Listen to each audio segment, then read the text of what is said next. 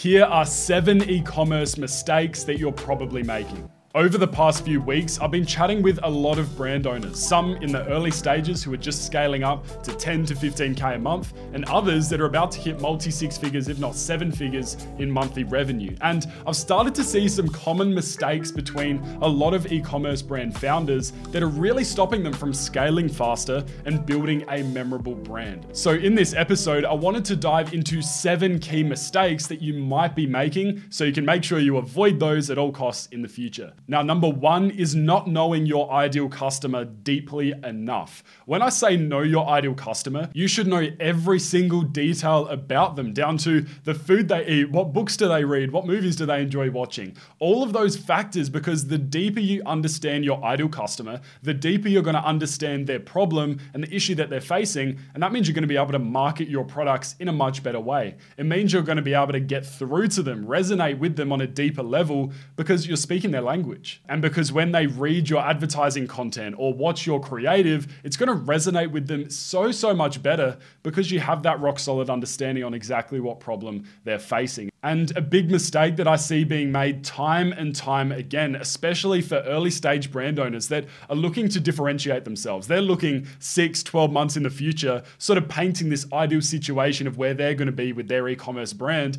But then they forget that they've actually got to sell their product to an audience that wants it and needs it. So, better understanding your ideal customer is like a key to unlocking unlimited growth because the better you understand them, the better you can release your first product to solve that problem. And the better you're going to understand what other problems they need solving and what is the logical next best product to launch. So that's common mistake number one. Now, mistake number two is having a lack of social proof. This is reviews, this is UGC, this is comments, this is an audience, all of these different factors that contribute to building more social proof behind your products. A lot of people will just grab a product, put it on a website, and expect it to sell because it's got nice imagery or it's got a nice product description. But if you really want to take your sales to the next level, you need to be stacking your ad creative, your copy, your website, your product product descriptions with as much social proof as you can to really show people who may be on the fence about buying that there are loads of people that have done it before, they're getting incredible results, or the problem that they're facing was solved by using your product. So, this is a big mistake, not having enough social proof. And if you need more, I've made previous episodes on how to get more UGC into your brand, how to build a memorable community, a cult like following behind your brand on social media so you can really increase that engagement. And I've also talked about ways to create UGC style content. And I've also talked about ways to create UGC style content for your products and brand so you can elevate your social proof right off the bat, even if you're just starting out. So I recommend checking out those episodes if you want a bit more of a deep dive into those specific areas. Common mistake number three is having a lack of customer service on your website. Have you ever thought of a time where you've got onto a website, you're about to buy a product, or maybe you've bought it before and you've just had a terrible customer experience? Like the person on the other end didn't want to be there, they didn't want to be helping you out at all. And that is definitely not what you want when it comes to building a strong brand and growing your brand as fast as possible. You want to have a responsive customer support team. And even for people that aren't customers yet, having a chat feature on your website or having an easy way for potential customers to get in touch with you. Even how fast you reply to comments on social media posts and on your ads is going to be incredibly valuable as well. You want to show anyone who's thinking about buying your products that you're responsive, you're there, and you want to solve their problem. And for any existing customers, you want to be responsive to them because they've got out their credit card and they've given you money. And so you owe it to them to deliver a stellar customer experience. Mistake number four is having a poorly designed website. Now, when I say poorly, it doesn't just mean you're using a basic theme or it doesn't mean that it's simple. It's complete opposite to that. Having a poorly designed website could be you've spent thousands on getting it professionally designed and it's just clunky. It just isn't responsive. It's not fast. It loads super, super slow and it's not focused on making the buying experience easier for the customer. Oftentimes, just using the basic Shopify theme is going to be so much more effective than trying to overcomplicate it, trying to add all of these advanced plugins and pop ups and all of these extra pages that don't really matter. You want to make shopping on your website an easy and fun experience. You want to make it simple for the customer to find the product that they need, add it to the cart, and complete the purchase. You want to make sure that your website is responsive for mobile, that it loads fast, and overall, it's just a simple and easy to understand layout. Don't confuse your customers and don't get trapped in this whole idea of trying to make this really pretty and well put together website that just doesn't serve the customer at all. If you can choose between this extremely highly polished website that looks incredible, that costs you a bunch of money to make, but it has some flaws in user functionality and user interface, or you could pick a basic Shopify themed site that's easy to use, has all the right information, and has great content on it, I'd always go for the latter option because you want to keep it simple for your customers.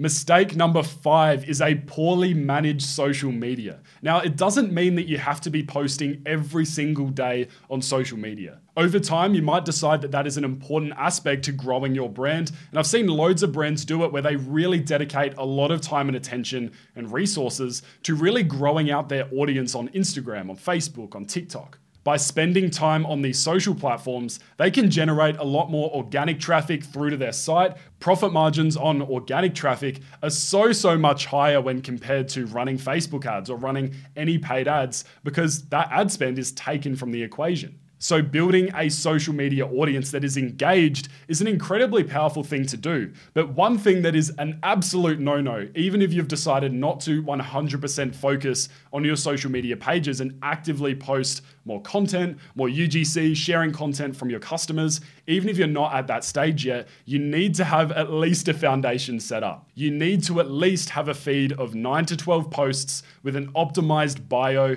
and a link to your website in your bio as well. You want to make sure that even if you aren't actively posting content on there, that you at least have a foundation of some content, whether it's UGC or other content that you're promoting.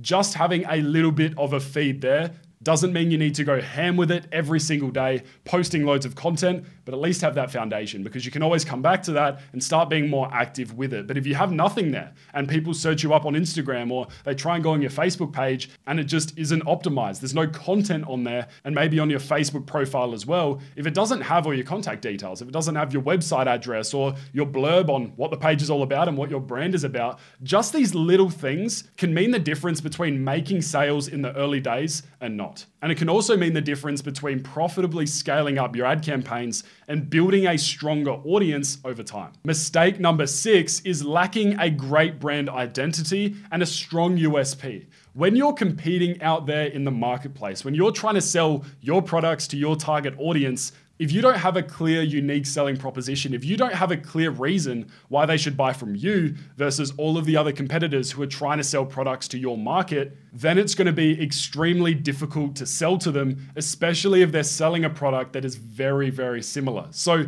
having a USP and a strong value proposition as to why someone should buy from your brand versus your competitors is a huge competitive advantage. This is something you can talk about in your ad copy, on your ad creative, on your product pages, anywhere at all. You want to have that differentiator front and center. And to go along with that, not having a strong brand identity. And just to preface this, it doesn't mean that you need to spend thousands on getting professional logos done and branding, all of that. Just having a simple yet strong brand identity right from the start could be going on freelancer.com, getting a logo and some basic brand assets made for 30 bucks. Then you have those assets there and it builds a much better identity for your brand. If you've spent some time or a little bit of money on having a good logo designed, having great colors on your site that make your brand unique. So I recommend you go back and you review your unique selling proposition. And the question you really want to ask yourself and have a strong answer to is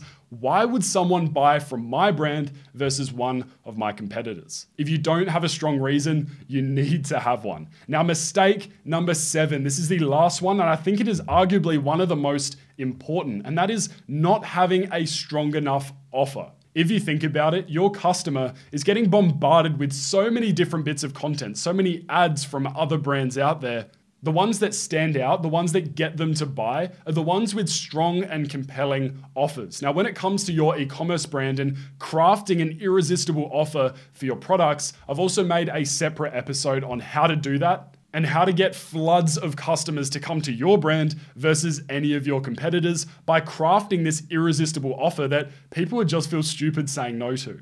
So go back and revisit your offer. And are you too busy focusing on the features of your product in your advertising and no one's buying? You should be focusing on the benefits. You should be focusing on how your product is going to solve the customer's problem and why they absolutely need it right now. Now, crafting an irresistible offer is a combination of multiple different elements. It's not just the ad copy that you have in your ad, it's not just the headline on your product page, it's not just those elements, it's the culmination of everything.